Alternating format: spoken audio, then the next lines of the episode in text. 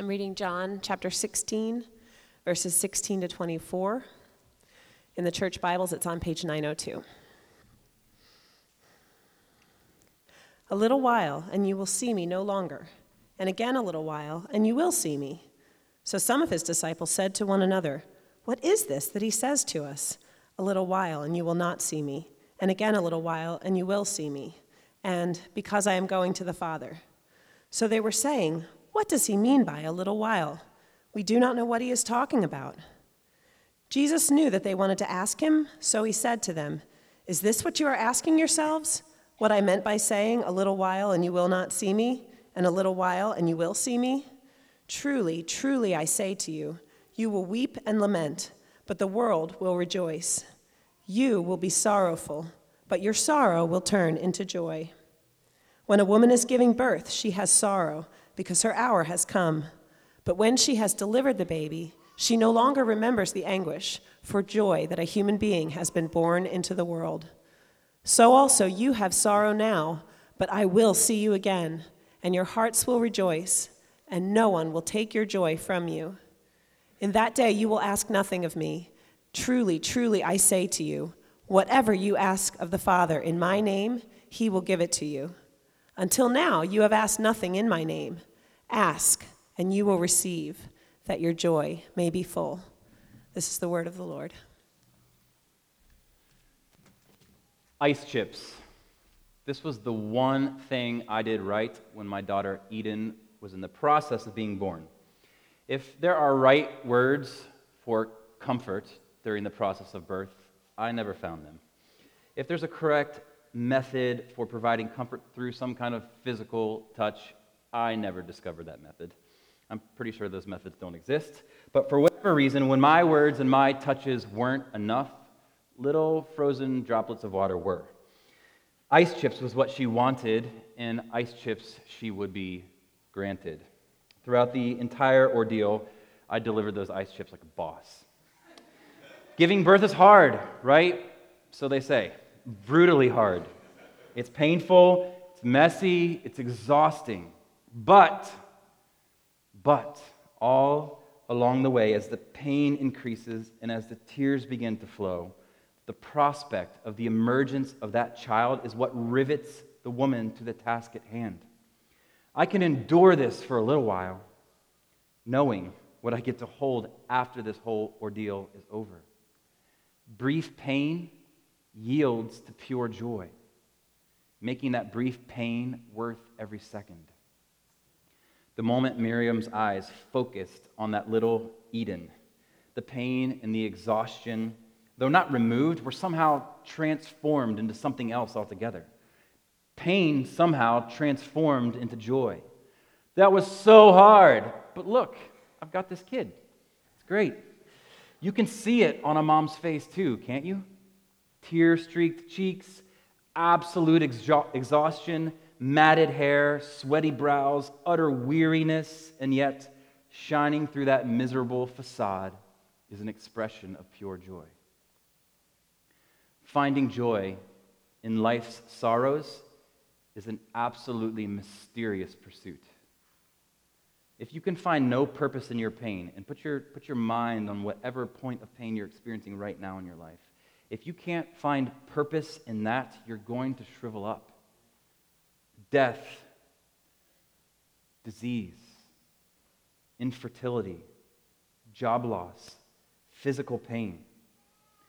Jesus wants you and me to know that there is a joy so deep and so palpable and so real that it can literally carry you on the darkest of days and even make sense of your darkest days. Like the mom who just finished birthing a child, your face might be a miserable mess. But there is a joy so real and so transcendent that it can shine through all of that and hold you fast. Not necessarily happiness, but joy. All of us have experienced seasons of sorrow to greater or lesser degrees. But what anchors do you have in your life right now to keep your boat from flipping when the waves of grief are just slapping against your lifeboat over and over without end. I think there are some anchors in today's text that some of you need to throw down immediately before you're blown over. So, as a reminder, here in John 16, Jesus is speaking to his disciples on the night before he's killed. He's trying to help them understand what's about to happen to them. He's putting tools in their hands to be able to cope with the darkness and the brokenness that's to come. So, in verse 16, if you look, he says, A little while, and you will see me no more. Again, a little while, and you will see me. the disciples are so confused by this. And in verses 17 and 18, they're like, What in the world do you even mean, Jesus? What are you talking about? In a little while, you won't see me, and then a little while, you will. We've got to keep in our minds this realization that these guys still had no category in their minds at all that would allow them to make sense of a Messiah who would die, rise, and then abandon them in favor of another comforter to come. We talked about that other comforter last week, the Holy Spirit. They're completely and utterly in the dark here. Jesus knows they're puzzled. And he says in verse 20, I'm telling you, you're going to weep, you're going to lament, but the world will rejoice. You're going to be sorrowful, but then your sorrow will turn into joy. What's he referring to here? He's referring to his death, when his disciples will have a deep, anguished sense of loss, and then his resurrection, when their sorrow will be transformed into joy. In verse 21, there, if you look, he compares what is about to happen to him and to the disciples with a woman in childbirth. We just kind of discussed that illustration. She's able to hang in for a little while because of the prospects of holding that sweet baby. So when we come here to verse 22, it's clear that Jesus has his death and then his resurrection in view. So he says, You have sorrow now. You do. He doesn't ignore it. And he means that his death is just around the corner. And the loss and pain are going to be enormous for his friends. Enormous. But then he says, But I will see you again. He's predicting his own resurrection from the dead. I think it's interesting to note, if you look, that after saying three times in verses 16, 17, and 19, he says, You will see me. In verse 22, he says, I will see you. Even in your sorrow, you are seen. You're not just called to see God, but you can know that you are seen by God. You are known by God. Then he says, Your hearts are going to rejoice. And that's what happened. If you can, if you can think ahead, I guess, in the story to John chapter 20, verse 20. Uh, on the first day of the week, when Jesus rose from the dead, he came to them. he showed them his hands and his side. And then John says, The disciples were glad when they saw the Lord. So Jesus' prediction there in verse 22 of chapter 16, it actually comes true. He says, I will see you again and your hearts will rejoice. Well, just a few chapters later, we read of that actually taking place. And then come some amazing words that are some of the primary anchors of this text, and we're going to land on pretty hard this morning. Once the disciples cast their sights on the risen Christ, verse 22, no one can take their joy from them. No one can take their joy from them. This joy, whatever it is, however you get it, is indestructible. It cannot be lost. It is sure and firm and solid and certain. This joy will not end, says Jesus. And this same joy, don't you want joy that won't end? This same joy is available to you and me. Unassailable, indestructible, invincible joy. Let's see if we can unpack the recipe for this joy in these next couple minutes here. Jesus here wants his disciples and us to know that future hope is a present help for joy in the midst of sorrow. Future hope is a present help. And I think there are at least three things here that make this a reality in your sorrow. Seize hold of these. First, you got to sync your clock with God's clock. Sync your clock with God's clock. Doesn't this happen in your home every once in a while? guys, you probably don't get the privilege to answer this, just the ladies. Not to be stereotypical here, but here's an example. Ladies, you ever had the experience when your husband is watching the game and you're hollering for help with something on the other side of the house and he yells out, I'll be there in a sec. And we all know that the definition of sec differs from person to person, don't we? His definition might be, uh, be there around halftime ish, while yours is an actual sec. Go figure. Because each of us has different expectations, this can cause quite a stir in our house, if you know what I mean. You need to get on the same page. Sync your clocks, or you're going to be in for a lot of frustration between the two of you. Well, the disciples had no idea what Jesus meant by a little while. They didn't know how long or short Jesus' little while was, and you won't either. It turns out that in this instance, their wait would only be for three days. But Jesus would leave again, and they'd be left to struggle through pain and setbacks without his physical presence there. When your timetable for suffering doesn't match with God's, what are you going to do? 2 Corinthians 4 speaks into this. Paul says, For this light, momentary affliction is preparing for us an eternal weight of glory beyond all comparison. As we look not to the things that are seen, but to the things that are unseen. For the things that are seen are transient, but the things that are unseen are eternal. So you see what God calls a sec may differ than what you call a sec. What you call an unbearably long trial, God calls light and momentary. Now, it's not because he's heartless and cold.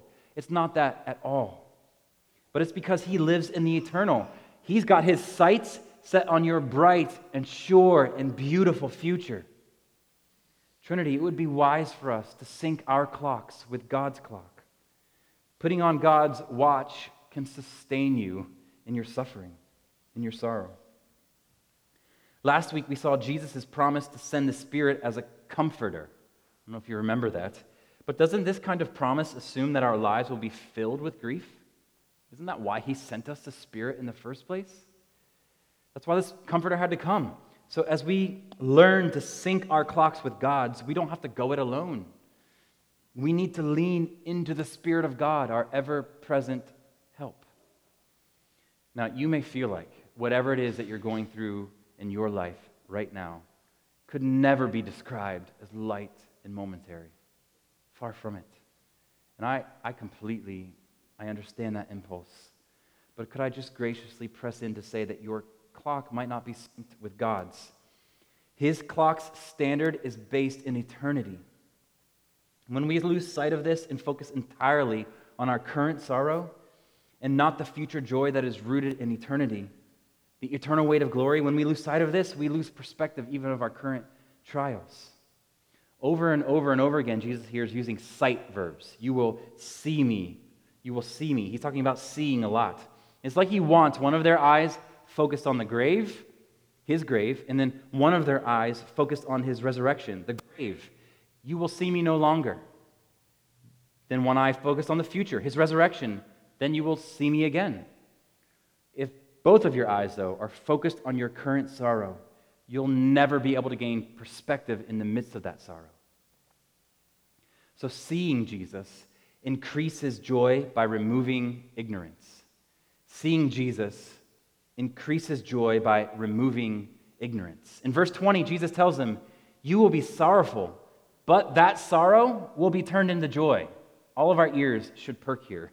We should want to know what the transforming agent is from sorrow into joy. How exactly does that happen? Well, according to Jesus here, it's, it's simple it's seeing Jesus. He's proposing this sort of like double vision to prepare the disciples to make it through the dark season ahead.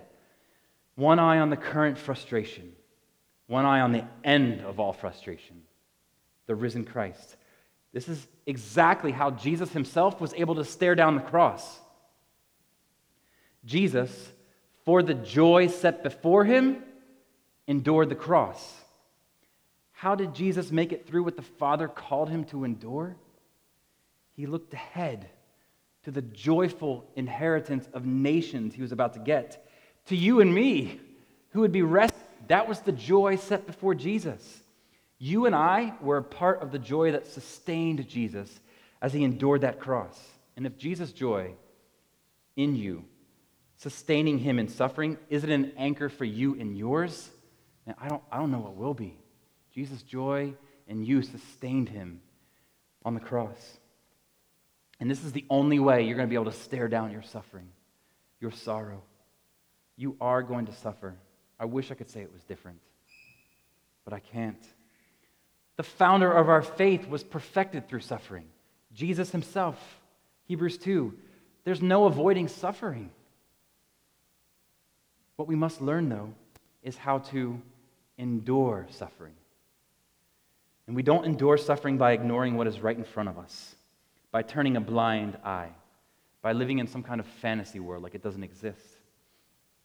I had a friend years ago who, when he saw the check engine light come up on his dashboard, he would get duct tape and cover over the light on his dashboard so he couldn't see it anymore.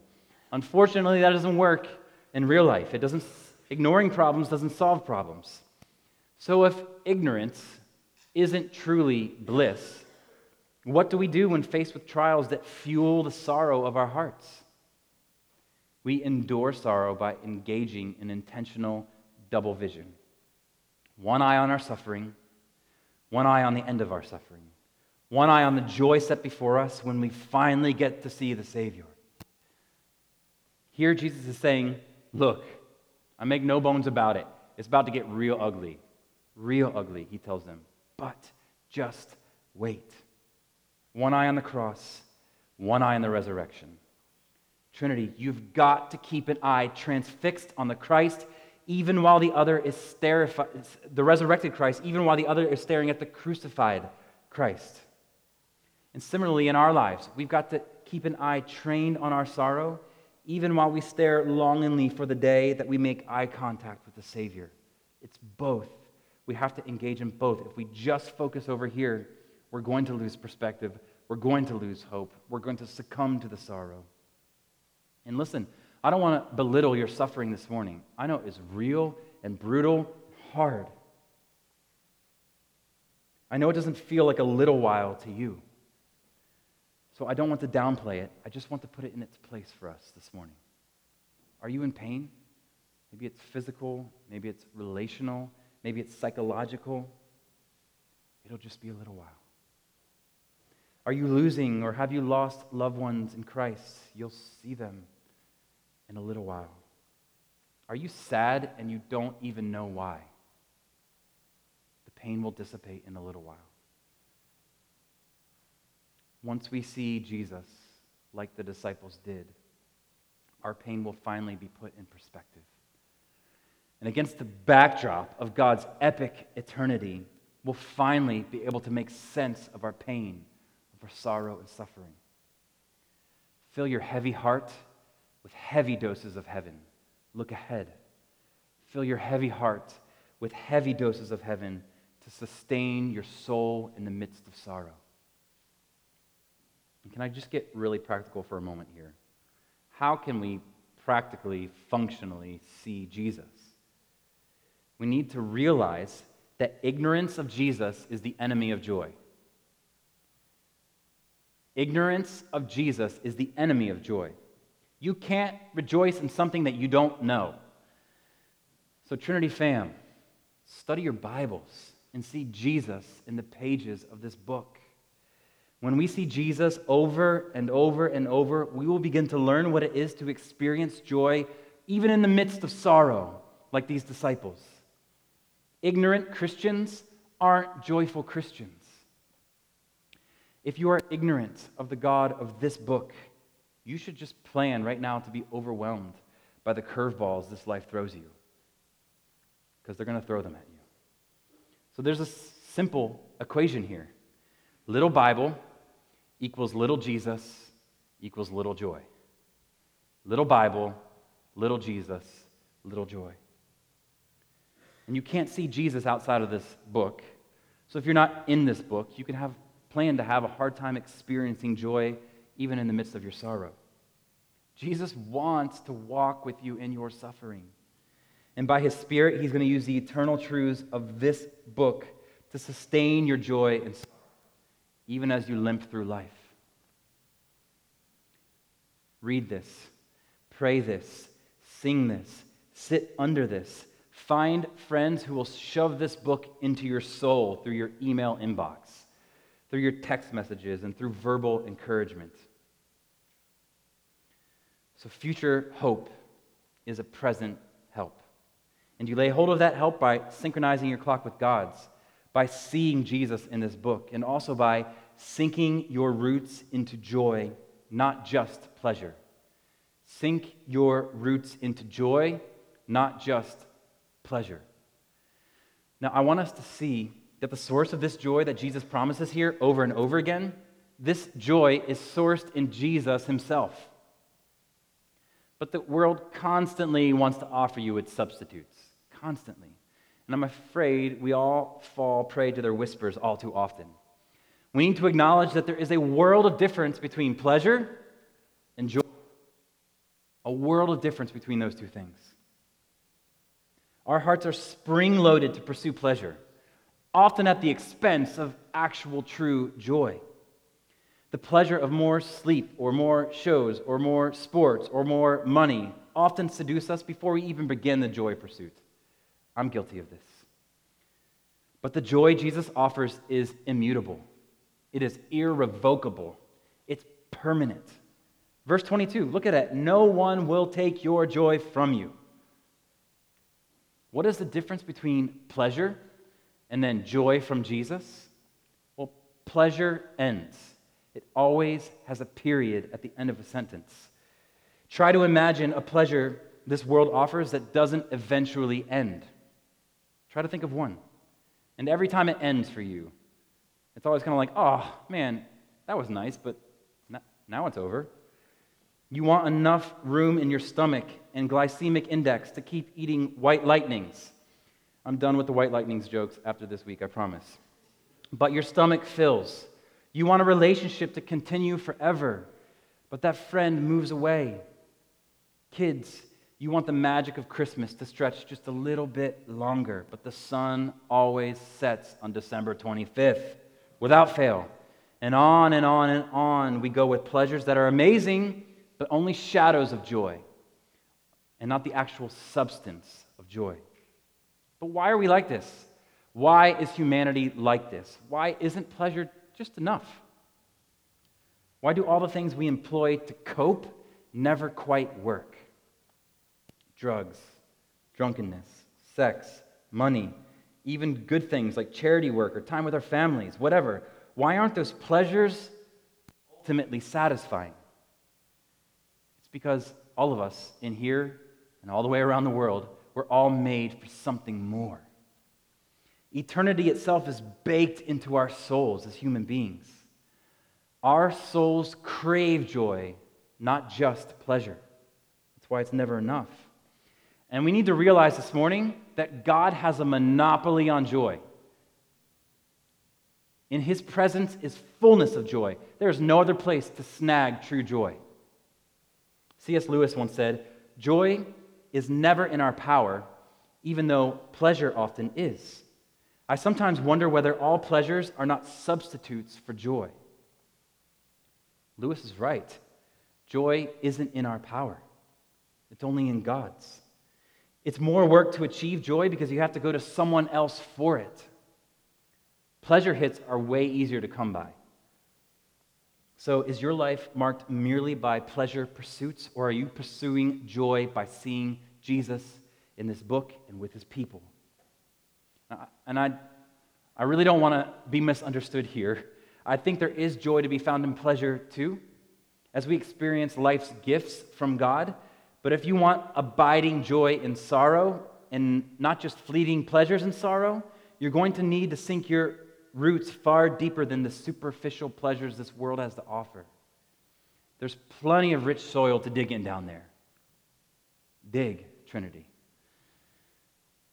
So, this leads to a brief and final point this morning. Jesus basically provides two means of joy maintenance for us in the midst of our sorrow it's future hope and faithful prayer. Future hope, and then grab onto faithful prayer. Faithful prayer is a sure means to joy in the midst of sorrow. If you're wondering, how in the world am I going to make it to the end of this trial or of this life? How am I going to make it to the end with my faith roots still planted firmly in Jesus? With joy so profound, it sustains me in great loss. This is it, right here. Cast an eye to the future and plant your knees on the ground future hope, faithful prayer. Verses 23 and 24. It's here that we find a sort of rubric for what faithful prayer looks like. It's in Jesus' name. First, he says, Whatever you ask of the Father in my name, praying in Jesus' name. Remember when your mom used to call you by your full name? My mom would say it through gritted teeth after I'd been running around the auditorium on a Sunday. She'd hiss at me, Joshua Ryan Hurst, just like that. When you get the full name usage, you know she means business, right? I think sometimes we forget to employ Jesus' full name when we pray. We forget that he is the Lord Jesus Christ. Our prayers should reflect this unassailable truth that Jesus is God and we are not. We simply do not know what is best. He does. Prayer is not the means by which we get God to do what we want him to do. Instead, it is the means by which God does through us what he wants to do. This is what it means to pray in Jesus' name. Jesus never ever instructs us to rebuke our disease or cast out our problems or speak victory over our trials or claim future success or medicate our sorrows with mere pleasure or demand God to do anything. God is not our genie, and the Holy Spirit is not our puppet. Praying in Jesus' name means surrendering. No matter how deep your sorrow, surrender to the goodness of God in your sorrow. And beyond surrendering to Jesus' Lordship, I think praying in Jesus' name means you won't get access to the Father without Jesus. There is no getting to God without coming through Jesus. Now, in our pluralistic society, this is like hate speech. This is as bad as it gets. The Christian Jesus is the only way to God. Come on, bro. You might have heard that at the workplace. But the Christian Jesus is the only way to God. And so, if that is actually true, it's not hateful, it's actually hopeful. If there's just one path out of a burning house, wouldn't you want to know about that one path rather than complaining about how dumb it is that there's only one path out? Jesus is the only way because he's the only one who ever beat death. Think about this. No one before or since Jesus has ever borrowed a tomb. No one's ever borrowed a tomb only to give it back because the grave isn't something that you can ordinarily give back. It's kind of a permanent deal.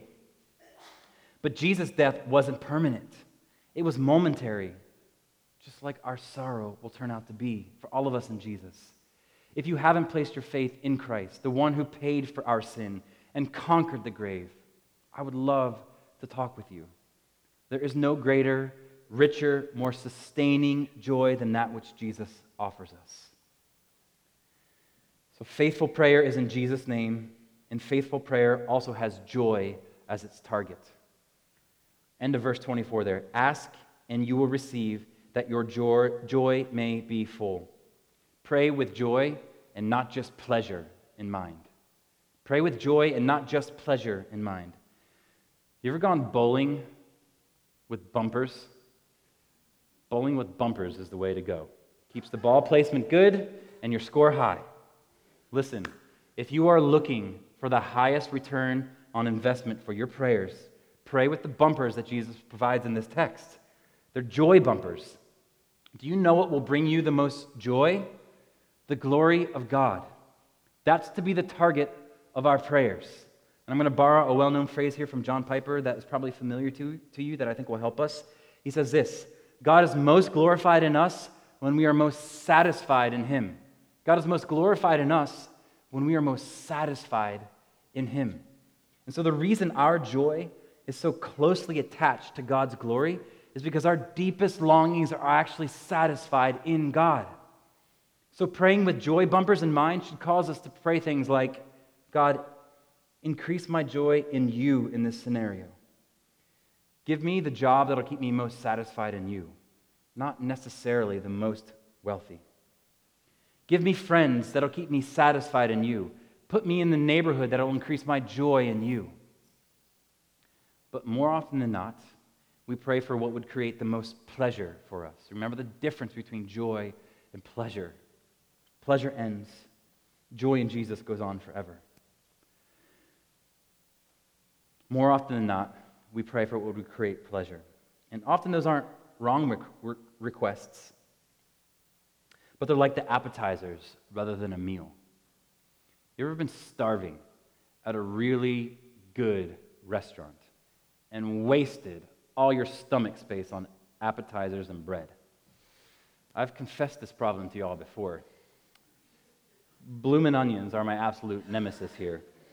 Does it get any better in the appetizer world than a bloomin' onion? It doesn't. The fried, layered onion with the spicy, succulent sauce. Some of you are going to change your lunch plans right now. Even better, enjoying a bloomin' onion just before you enjoy Outback's iconic prime rib. But here is the problem with the bloomin' onion it's almost like too good. You know what I'm saying? I can't tell you how many times I've thought, what's the point of them even bringing the prime rib now? I'm stuffed. The appetizer, as amazing as it is, tends to ruin an even greater component of the meal, the main course, the prime rib, medium rare. Wasting stomach space on bloomin' onion rather than waiting for the prime rib is like merely praying for pleasure and not for joy. There's a place for pleasure, but it's not the main event of your prayers. Joy is the prime rib of your prayers. I'm going to regret saying that, I think. But joy is the main event to your prayers. It is the thing that should anchor your prayers. The everlasting, immutable, non perishing joy of Jesus. I know I've read this quote here at Trinity gatherings before, but I think it's so relevant. And we're getting a healthy dose of C.S. Lewis this morning, but here's what he says It would seem that our Lord finds our desires not too strong, but too weak. We are half hearted creatures fooling about with drink and sex and ambition when infinite joy is offered us.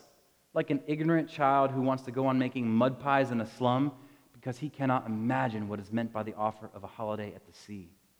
We are far too easily pleased. Do you find this to be true about your prayer life?